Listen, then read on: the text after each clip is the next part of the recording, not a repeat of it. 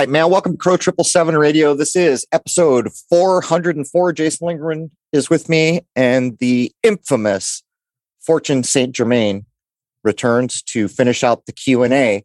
Uh, we got through about 92 of the questions. We have a number yet to get through, and a couple that we skipped for one reason or another. And Jason has a couple more that are submitted. Anyhow, there's the tee up. Welcome, Jason. And a warm and rainy good morning. Yeah, I'm beautiful here, man. Spring has sprung. Anyhow, welcome, Fortune. Good afternoon, everyone from London. It's a pleasure to be with you all again. All right, I think this will be the final installment of Q&A unless we decide to do it at another time down the road. Anything you want to get in before we jump into these questions, Fortune? I'm all yours. Let's run with the ball and wing it and go impromptu as you would like. Someone cue the wingman. What is the French connection to Christianity? Christianity is universal. It is brought as communal living by Jesus the Nazarene. And there really is, there's no more French connection to Christianity than there would be a Italian or a Judean connection.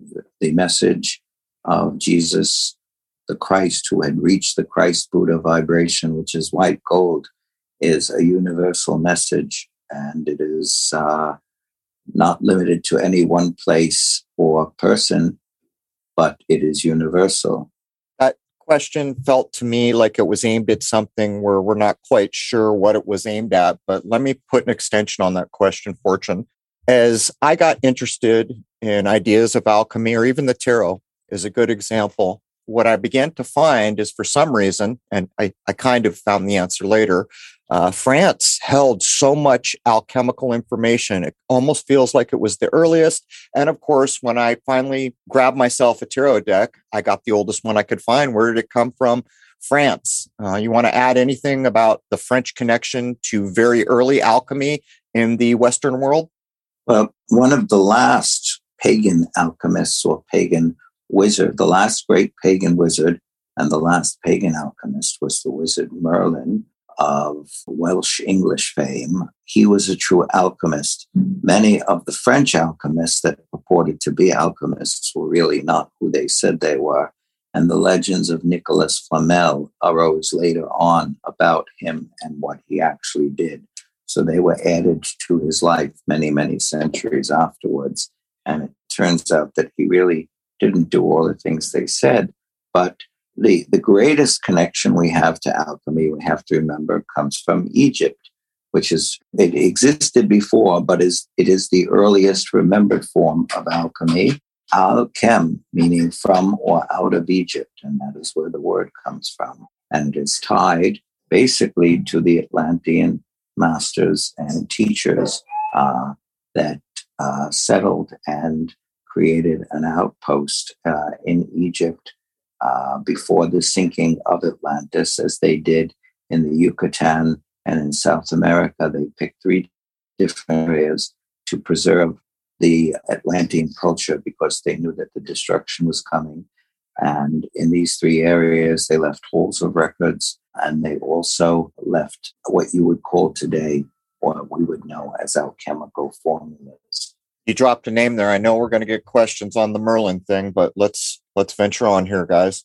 What does it mean when people see green light over their bed in darkness? Green light is the color of the heart chakra. It is the color of love. So when you see different colors, the uh, different messages, and it can just tell you late at night that when you're alone, that sometimes when people work on you, if you're really attuned, you will see the colors, and you, when you close your eye, and if you see it with your eye open, and it's really a dark green burst of light, either somebody is doing uh, energy work on you, or it's just telling you that your heart chakra is opening and that you are on the right track. Wow. Do you want to break down the colors of chakras? I got so many emails, Fortune, many of them centered around uh, the visualization of spirals. People recognize that in many of the old rock carvings, you'll always see spirals carved both ways, one way or the other, or both ways. Um, can you just uh, verbatim give us the color of the chakras? Because that would go a long way to answering people's queries. Your crown chakra is violet. The master of that ray is Saint Germain, uh, the alchemist and the saint of the 18th century. Violet is uh, faith and forgiveness. It is your spiritual bank account. Your next chakra underneath that is the third eye, which the Hindus call the ajna. That is divine wisdom. That color is indigo. Beneath that is your throat chakra. That is your truth chakra. And that color is blue. Your heart chakra is green. And that is where your the male and female aspects of God meet in your heart to create when you breathe in the holy breath. Beneath that is the solar plexus chakra, and that is uh, joy and abundance, and that color is yellow. Beneath that is your soul chakra, about one inch below your navel, and that color is orange, and that is your um, soul chakra, and that is divine rebirth and uh, spiritual life. And beneath that is your root chakra, and that is your connection to the earth and Mother God through the earth. And your crown chakra is your connection to the male aspect of God, Father God, the, the sun and the sky, uh, the earth mother and the sky father. And uh, remember, the root chakra is red, and that is your connection to the ruby red Holy Spirit. And the stronger your root chakra is, uh, and the stronger your connection to the, the earth, and that is where most spiritual people least work on the chakras below the heart, especially the root chakra. A good one to do for each chakra, strengthening it. When Jesus gave the Our Father, he took seven Hebrew Psalms and prayers and simplified them for the people of Israel. So the Paternoster, which we know our Father in Latin, is really comes from Aramaic and Hebrew, and they are psalms and prayers that Jesus related to the chakras. So, Our Father who art in heaven, holy be thy name. That is your crown. I'd have to go over the whole English. I'm lacking in the English words for it because I know it in Latin and I know it in Hebrew, but I don't know it totally in English. But when you do the Ajna chakra, I see as you see. I trade in my eyes for your eyes. And then you say, okay, to lock in the vibration, thy kingdom come. Uh, now I'm remembering the English. Then when you do your truth chakra, your throat chakra, I trade in my will for your will. I am divine truth and will. All is this, this is all, this I am. Uh, thy will be done on earth as, as it is in heaven. The heart chakra. I trade in my heart for your heart. I am selfless, rapturous, divine love. All is this. This is all. This I am. And then you say, Give us this day our daily bread. And then you breathe out all the energy you've taken in and you bless Mother Earth and all humanity with the mantra, We give you this day your daily bread. Solar plexus chakra. I trade in sadness and suffering for divine joy and abundance. I am the greatest laughter, sunshine, giggles, and silliness of all infinity. I am divine joy and abundance. Forgive us our trespasses as we forgive those who trespass against us. Soul chakra. I trade in I am divine charity and prayer. I honor God. I trade in self for selflessness. And then we finish with lead us not into temptation, deliver us from all evil, negativity, and falsehood. I trade in my life for divine spiritual rebirth and life. And then the root chakra, I am divine compassion, patience, and understanding. All is this this is all thine is the kingdom, the power, and the glory forever and ever. This is what it is, and infinitely more.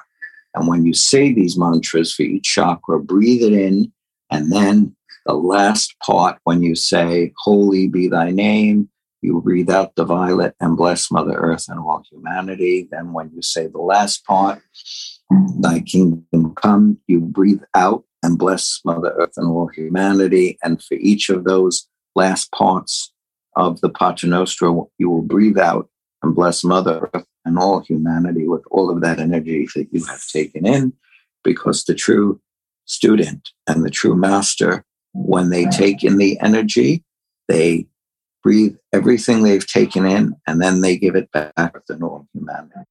Okay, um, stay up on your mic. We dropped out a little at one part, but uh, as you were converting things into English in your mind, I think we stepped over the line. Hallowed be thy name.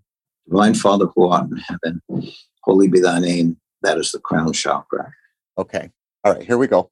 What does it mean when you see someone's face turn to water, or you see a face superimposed over their face, or you see another face shine through their face? Well, water is always emotion and spirituality. And also, when you see the other face of the person, you may be looking at their true soul or their true essence and being, or who they truly are behind the real face if you're that spiritually attuned. Some people will see it, other people will hear it, and others will feel it. But each one is valid. So clairaudient, clairvoyant, and clairsentient. So anytime that there is water involved, Water is emotion. Water is rebirth. Water is heaven. It is fluid. It's fluidity. So when you see water, that is spirituality. That's as far as I can go on that one. Keep going. Over the last six months, while doing my daily ancestral cleansing prayers, I've started to see clouds and waves of mostly violet purple light moving and swirling a bit above my body, appearing as though coming towards me and receding away at different times. They stay for 3 to 12 minutes at a stretch, on and off during the hour. Does this light usually have something to do with Saint Germain? What is happening when these waves of colored light visit and hover over me? Well, violet is transformation, so you are transforming, and either somebody is working on you and sending you energy, or you're working on yourself, or you're being sent a message. That violet is the color of transformation, and it's also faith and forgiveness. So I would say that when you are in terms of your meditation and you are seeing these colors, it's mostly you and your transformation at the moment. Uh, and you are doing this, you're working on yourself through your meditation and your breath.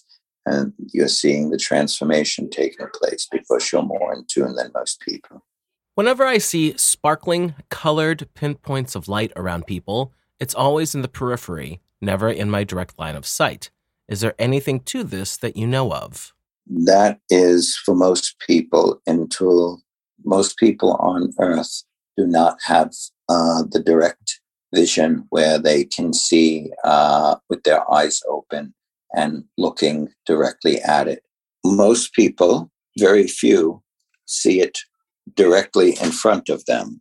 They do not see the light opening their eyes and see it uh, as clearly as they see uh, the daily reality. So when most people, even clairvoyants, see, they either see peripherally or they see when they close their eyes and then they view the colors. And in that way, there are very, very few people on earth that see the colors and the actual energy as they see what we term our daily reality.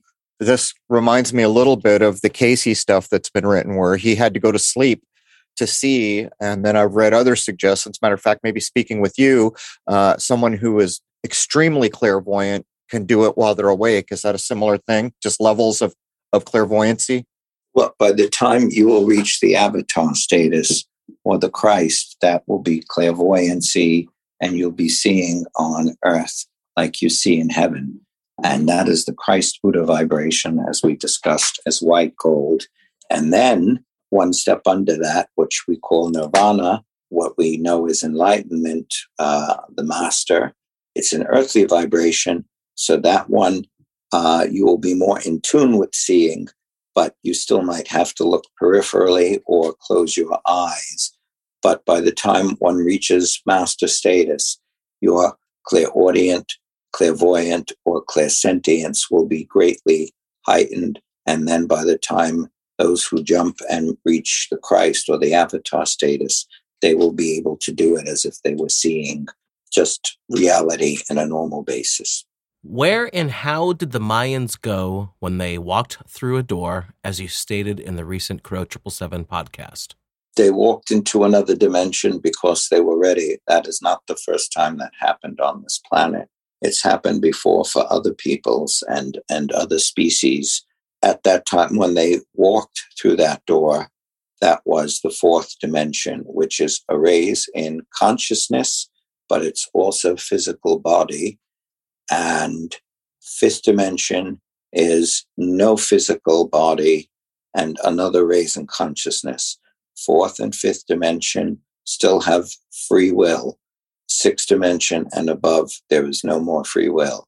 So they walked into the fourth dimension and it is highly possible that since that time, because they were very, very spiritual people, and they were ready to do that as a people, and it was done at the right time when a portal opened, uh, it is very possible that even though they were in the fourth dimension at that time, that they moved into another dimension even uh, afterwards.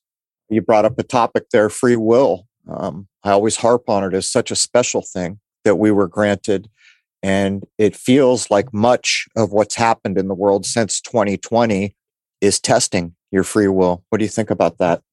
Well, our free will, we're always being tested. So it's, as Padre Pio said, it matters not your cross, but how you carry it. So he said in his lifetime, so many come asking to be relieved of their burden, but very few come asking how to carry the cross. So the metaphor, as we said, Jesus marching to the cross, the stations of the cross in Catholicism are the stations of life that we all must walk during this time in free will or duality consciousness. And any time is as special as you choose to make it. Any time is as easy as you choose to make it. And the higher you go, or the more spiritually advanced you become, the more immune you are to the slings and arrows of third dimension consciousness, the easier it becomes. And yes, uh, everything should be looked at as a gift. So if somebody comes to us and you get slapped in the face by somebody and insulted, and then you say to yourself, you know, this will only last three minutes or 30 minutes or three hours, and then I'll be over it, which is better than 30 lifetimes of learning the same lesson. So if we take some of these slings and arrows that we have in this third dimension reality, where we have, we often fall victim to separation consciousness, which is an illusion. We fall victim to the illusion of time and space that tries to show us that we are separate. We fall victim to the illusion of death. So instead of looking at time as the ultimate destroyer, we should be looking at the moment as time as the ultimate rebirther.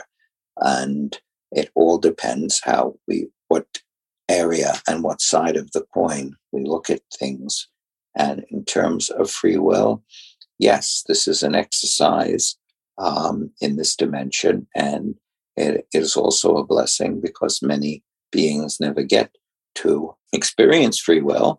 And one of the things that makes most of the beings in this galaxy and the, this area of the universe, what makes us interesting to them is their planets do not have emotion and or individuality and many of those planets have neither emotion nor individuality. And as a result, their races are dying. So they look at our race as something very, very curious because this planet and a handful of others are the only planets in the universe that have a full range of emotion and individuality. So, in that way, even though we don't, uh, we, we view the pain and the daily suffering we have, we don't tend to look at what a blessing total individuality and total range of emotion is. Jason, I can feel the emails coming already. what did you mean in the previous episode when you said there is no time left? there is not much time left for wiggle room in terms of what is coming at us from all sides and the new world, the new digital technocracy that is being created uh, around us. There is some time left, but as things go further and further and we go more digital and technological, you have less wiggle room and less time to try to extricate yourself from that paradigm, from those four walls, because very, very soon, if their program succeeds, you will not be able to even leave the cities you're living in. You will be living in an electronic concentration camp. And that time is coming very, very soon because this whole program went so well for them that now they have speeded up their plans to take cash digital. And that will mean that in order to buy or sell anything, you will have to have what they call the mark or the chip or your phone on you, and that you will be recorded and tracked every single second of your life. And they won't have to use police or they won't have to use weapons. They'll just, if you leave the zone that you are supposed to be in, your phone just won't work, your chip won't work, whatever you're using to buy or sell won't work. You won't be able to pay for the train to leave the city, and you won't be able to pay for the car to leave the city, and the social crediting system coming in. So that is what I meant by we are running out of time in that respect. So, and as we go day to day and week to week, let the, the walls close in tighter and tighter around us. And uh, there will be less resources that will be available towards for the average person. Next question. My question is about the colors that Fortune has mentioned breathing into your heart. Is there any written word about learning to do this exercise in the many ways he has given us to follow? This technique was given to me by a book I read long ago by the Hathors, who are eighth dimension race that have taken an interest in helping humanity. And they communicate through a man named Tom Kenyon, who does a great deal of channeling, and he did toning work. But this was not a book that he had written. And the Hathors talked about you breathe in through your root chakra and your crown chakra when you're breathing in, and everything gets mixed in the heart. And then when you breathe out, you bless Mother Earth and all humanity with the same intent, which makes the energy that you took in stronger for yourself. Is it possible to title that book? Part of the question was asking for a written word. Is this something that can be obtained or not? I don't remember the name of the book. That book I read was 22 years ago. All right, then I guess the main keyword to work from is Hathor. Um, go ahead, Jason. There is an epidemic of narcissistic parents in the world. Crow has stated that he has never seen his mother angry. Imagine growing up with a single mother whose main emotion was caustic rage. An enormous number of people are going no contact with their family as a result, and it is usually the scapegoat who is able to break free from the toxic dynamics. How can alchemy help these now adults who have realized that their elderly parent or parents still enjoy hurting them?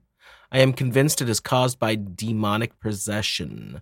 I witnessed my mother giving my brother a suppository as he screamed bloody murder. The expression on her face was a combination of absolute glee and deep rage. Does recovery for the injured children require mainstream methods like psychotherapy, or can a cure come from alchemy? It is hard for most people to grasp how a mother could take a lifetime of enjoyment from the pain of her child. How did this happen, and is there hope for these narcissist parents? Well, Nurse Ratched, Nurse Ratched of One Flew Over the Cuckoo's Nest, uh, tends to be um, very, very common. And as we say, there are parents and teachers out there who not only punish, but they punish with a gleam in their eye of satisfaction and of some sort of glee and sexual satisfaction. And yes, there are many, many people out there like that. And when we say hedonism and narcissism equal decadence, so uh, once you're on that track, those things tend to consume you. And remember that there are many, many people out there that would be rather be right and dead than wrong and alive. A spiritual person is not interested in being right, but in doing the right thing. And for the victims or the people that were hurt by such parents or brothers or anyone, Master Choa Kok Sui, as we talked about, his Twin Hearts meditation is the best thing I've ever seen. And that helps align all of your chakras during each meditation. And the people I have seen that had no success with psychology had great success with his meditation because not all meditations are alike. And this is a meditation that is based on blessing and taking in universal energy and then giving back the blessing. And in such a way, you're taught more and more selflessness. And the more selfless you become, the more you let go of self and the hurt of the past and, and the things that tend to weigh us down on planet Earth. For everybody listening, the last episode where we did QA with Fortune was 396. If I'm not mistaken, I saw a lot of people putting links uh, about the Twin Hearts meditation. Just a heads up. I live and practice a conservative yet Christian life, following the Bible more religiously than most. Many people who follow this same faith have experienced and performed many miracles, some including healing from cancers and raising the dead. I, we, have not practiced the mantras or any part of Eastern religion, and until I heard you recently with Crow, I wasn't aware of these things at all. What you were saying resonated with me, but my question is this. The light and illumination you speak of is also being accessed and practiced differently by other people who are not practicing Eastern meditation and such. Is this so because of the power of belief and or faith? And then it leads to knowing questioning if there must be many paths to higher enlightenment. They are called universal spiritual truths because they're universal, spiritual, and true. So faith is the, the basis for everything, as well as gratitude. So faith and gratitude, that is the rock. And then after that, we go to intent, what we choose to uh, bring about, what we choose to manifest. So it can be done in any religion. So when I looked and tuned in, tuned into some of the focal points, and I looked at some of the Christ masters and who had achieved avatar status in this uh, past decade, uh, one woman was the most advanced on the planet, and she worked through the Christian faith. There was a Muslim uh, in the Iraq Iran area, and he was a Christ teacher or the Mahdi, and he worked through the Islamic faith. So, degrees of spirituality, spirituality, as we said, is infinite, and that can be achieved by intent in any religion. So, when you read the scriptures and you take the metaphor, uh, because every man was crucified daily on a basis, but the message of the crucifixion was not to focus on the crucifixion, because as Christ was on the cross, he focused on the resurrection. So every man dies a hundred times a day and is crucified at work and in family and on the streets. You don't have to be on the cross. The trick is not to march to the cross. Focus on the resurrection and not the crucifixion. Focus on the blessing and not the curse. So when you are on the cross and you are being pilloried or you are being crucified in various ways during the day or the year, through forgiveness, you rise to a higher consciousness. And that was the Christ message that even in a man's desperate, most desperate hour, when he has been forsaken by all, even as he's on the cross and he's dying, he is forgiving. And through forgiveness, which is the color purple, violet, we are reborn and we are raised to a higher consciousness. And just as when Jesus was on the cross, he was thinking of other people. So even though he was dying, he was healing other people.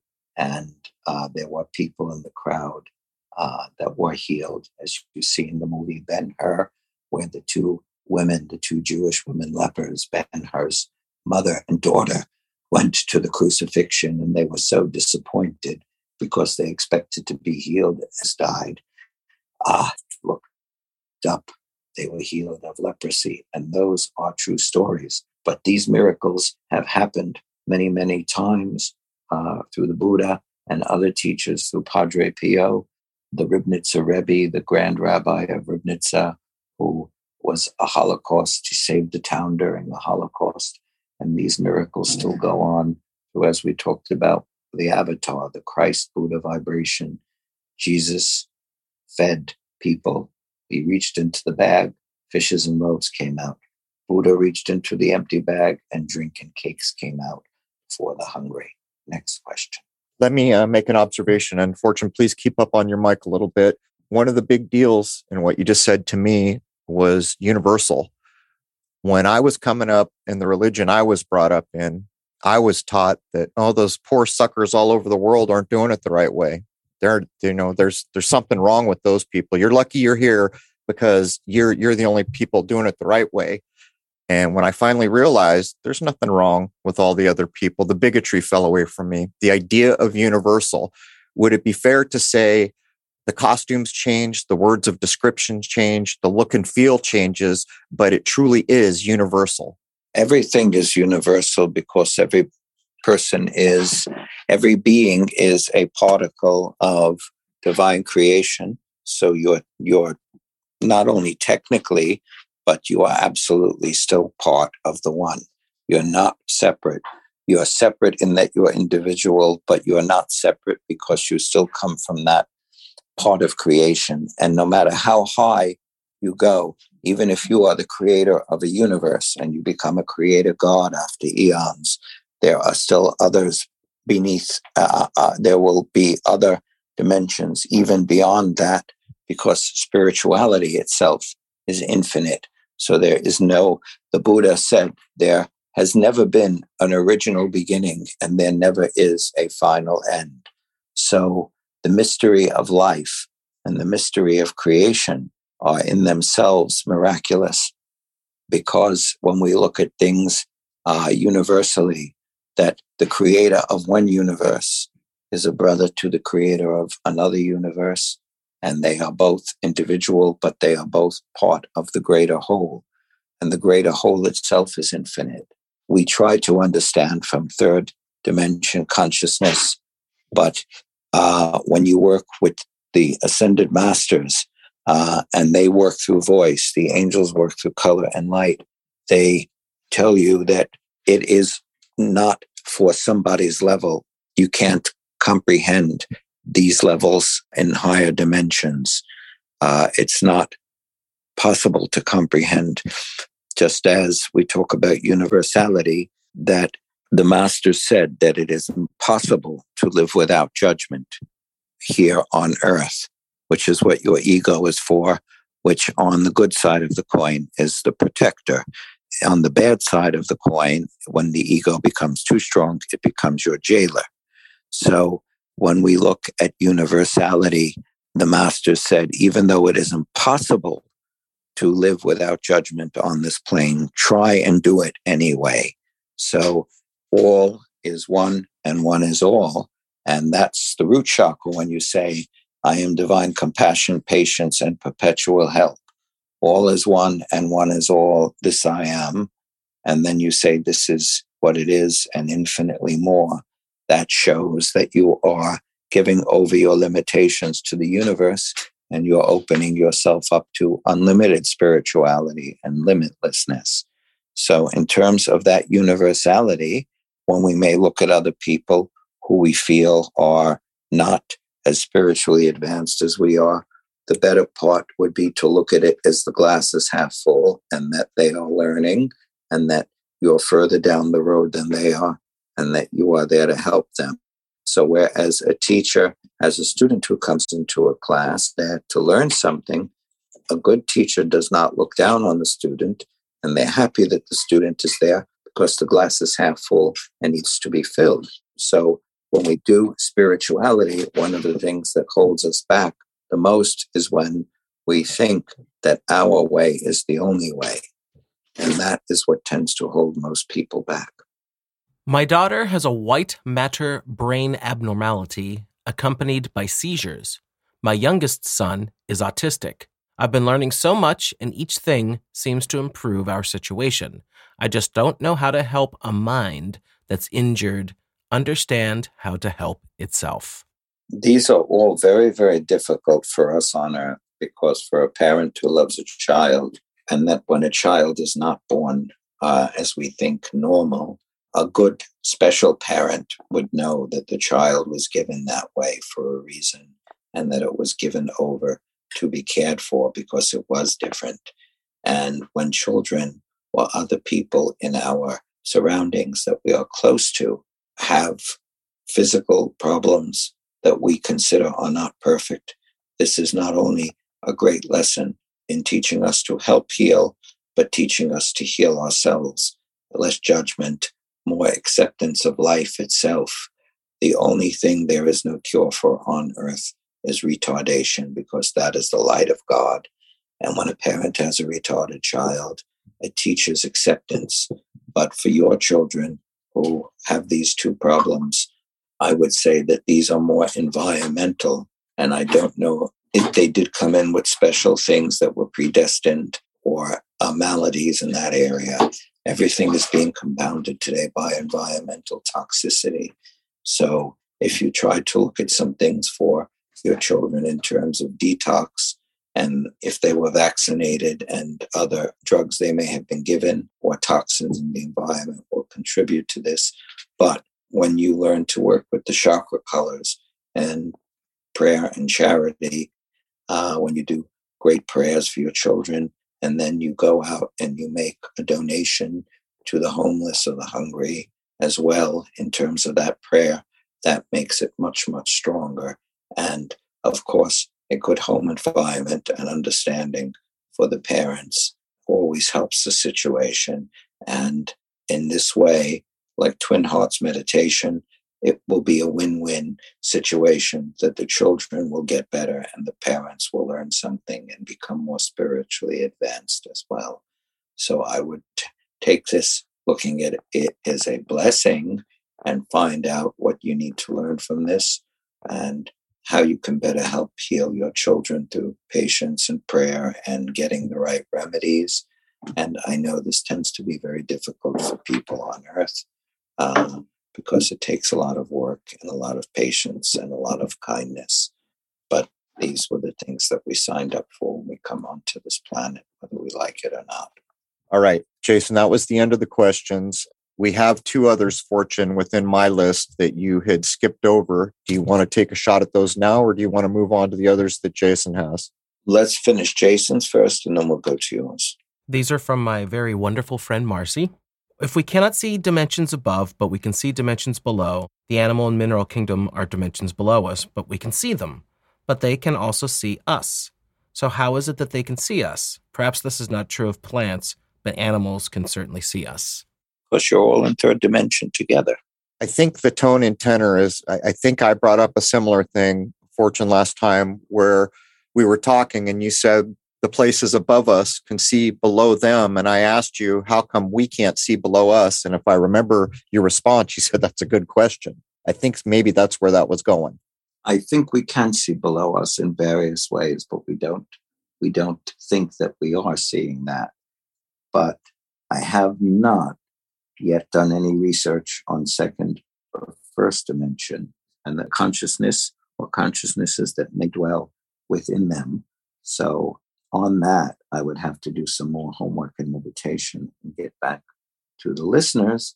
But anything you can see and feel is in this dimension. So, the plants and the animals are in this dimension with us as well. We're all third dimension what would the second or first dimension look like as we see below it.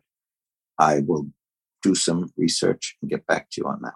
Some of the books that I've recommended to people who want to take a different view of things, I want to bring them up because the basis of the question, I think the question was treating so called lower life forms as dimensionally different. Um, and as Fortune pointed out, we're all in the third dimension things like Light of Egypt, probably the Steiner stuff. I'm not sure. Um, it will list how life began here, and it will say minerals are alive. They're the most stationary life, and plants came along, and plants have minerals in them. Them animals came along, and animals have minerals and plants in them. And I don't even know why I'm rattling that off, other than to say the answer there pointed out that there's a difference between levels of life here in the third and then a whole different dimension. Well, remember, we are, they say we are lower than the third is lower than the fifth. So there are always higher and lower. If you look at the universe, it is a place of higher and lower dimensions and higher and lower gods. So uh, there is no supreme consciousness. And remember, there are creator gods that create universes, there are planet guardians, and it all depends in, in the dimensions. The six dimension teachers, 150,000 masters who have achieved what we call nirvana and now live in the sixth dimension. Some of them have graduated, been graduated to higher dimensions. Then you have beyond the six, you have Shiva, Vishnu, Maitreya, Brahma. They are higher dimensions than that, that the teachers in the sixth dimension have as teachers and serve. So these are things that are, we get glimpses of them through various people that have epiphanies, paradigm shifts. They sometimes can see through or hear, and we get messages. Uh, I would say that the greatest message that is coming through now and why we are allowed to understand these things is because we are being told we are not alone, that there is perpetual help. The universe is based on perpetual rebirth and perpetual help. So at this very, very unique and very, very crazy time, there is still perpetual help for all those who want it. And for those who are going to choose to leave Egypt, because this is the darkness of Egypt, those who will choose to leave Egypt will be able to find a way out, whether it's a way out by walking on water or parting the Red Sea and finding a new promised land in this dimension that is still possible. Others will be able to leave and go to another dimension, but those will be personal choices. But both way outs will be possible for those who choose that. But these things must be done with all of a person's heart and being, with faith and action. The one thing I have to stress to people at this time is faith is great and prayer is great. But in order for both of them to work, they must be coupled with action. And the third component is charity. So faith and prayer, you have to put it into action. You have to do something yourself and then also make an act of charity. And with those three things, you have a winner. Now, if there was ever a response to rewind seven times and listen to, that would be one of them. All right. Marcy's second question. When people have near death experiences, they often describe moving to the light and then making a choice to return to their earthly incarnation was that the light that we are being encouraged not to move toward when we die? In other words, is it the same light in a near death experience? And if it is, who greeted them and offered the opportunity to return to their incarnation? Well, who greets you at that time is very, very individual. So if you are, ah, uh, this will be very good for the people who said about Christianity. When people of different religions die and have near death experiences, they claim that they see the teacher that they were serving in the name of in the religion. So if you serve Muhammad, they see Muhammad. If they, they others claim they see Christ, others claim they see the Buddha, because these are all um, world teachers. And when you go and you pass away, or you have the momentary near death experience, the teacher, when you call or whom you serve is invoked and uh, does come to you and appear. And remember, heaven is a celebration. Heaven is all religions and none. It is a celebration of all religions, but it is no religion. So I did not say to not go into the light, but when you die or what you call death, that is fifth dimension, and you do have a choice. You do have a choice where you go at that time. We always have choices. And the thing that I must stress to people is that there is no victimization and there are no victims. There are only volunteers. So the, the first rule of the army is never volunteer. So in the universe, nothing happens without our permission. So when we pass away, if you're brave enough to stay in the void and you have enough faith, and that is the moment of the ultimate creation where you can choose to create and go as far as you are and as brave as you are, as much faith as you have.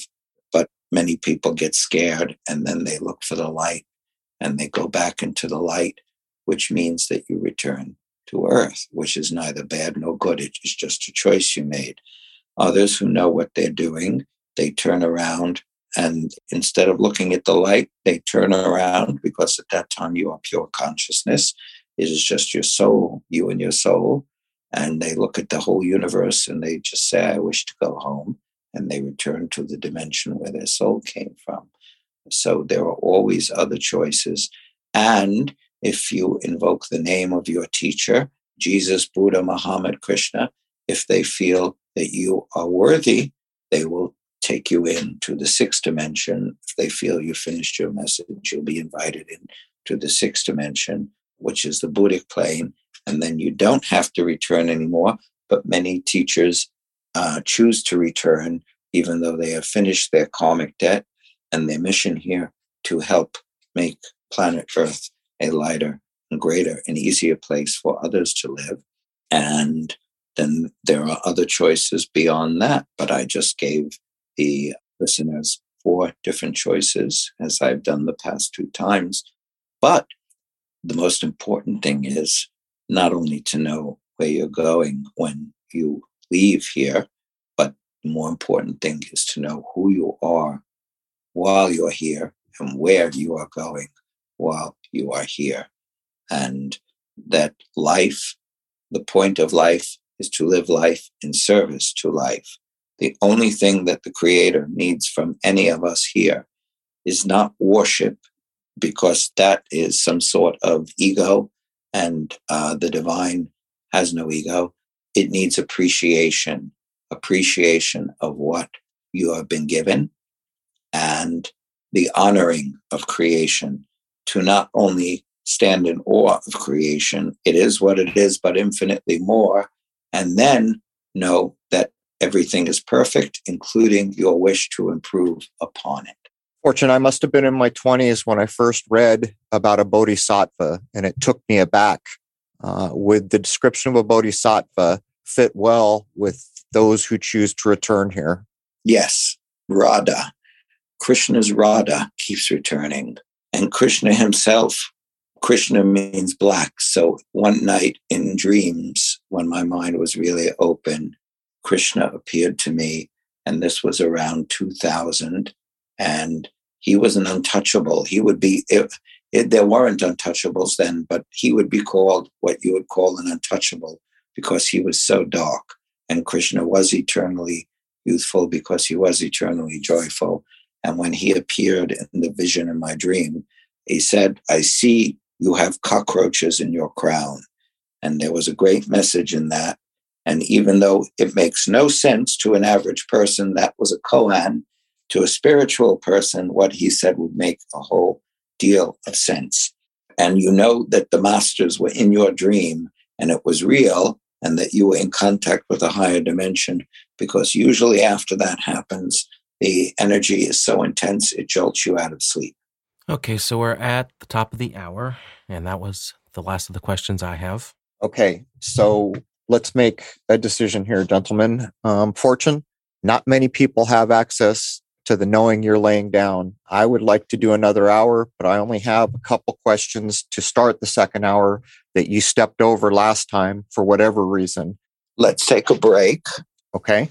And then you give me some other questions or and okay. any questions that may come up when you are on our break. Let me know. And I'm going to take out a book for the uh, listeners. And um, I'm getting out a book that I once wrote full of spiritual salvos and meditation fragments. And we can go from the questions you have to any questions you both might draw up for yourselves while you're on break. And then I will give some spiritual salvos and we can see how far we go. Perfect. That fits my uh, my wants perfectly. All right, there is hour one of episode 404 with Jason Lindgren and Fortune de Saint Germain. And we'll be back for hour two shortly. Hope to see everyone at crow777radio.com. That's C R R O W 777radio.com for the memberships hour two. Okay, there it is, man. Cheer. Oops. I'd like to wish all of you a happy, healthy, and higher minded new era. Cheers.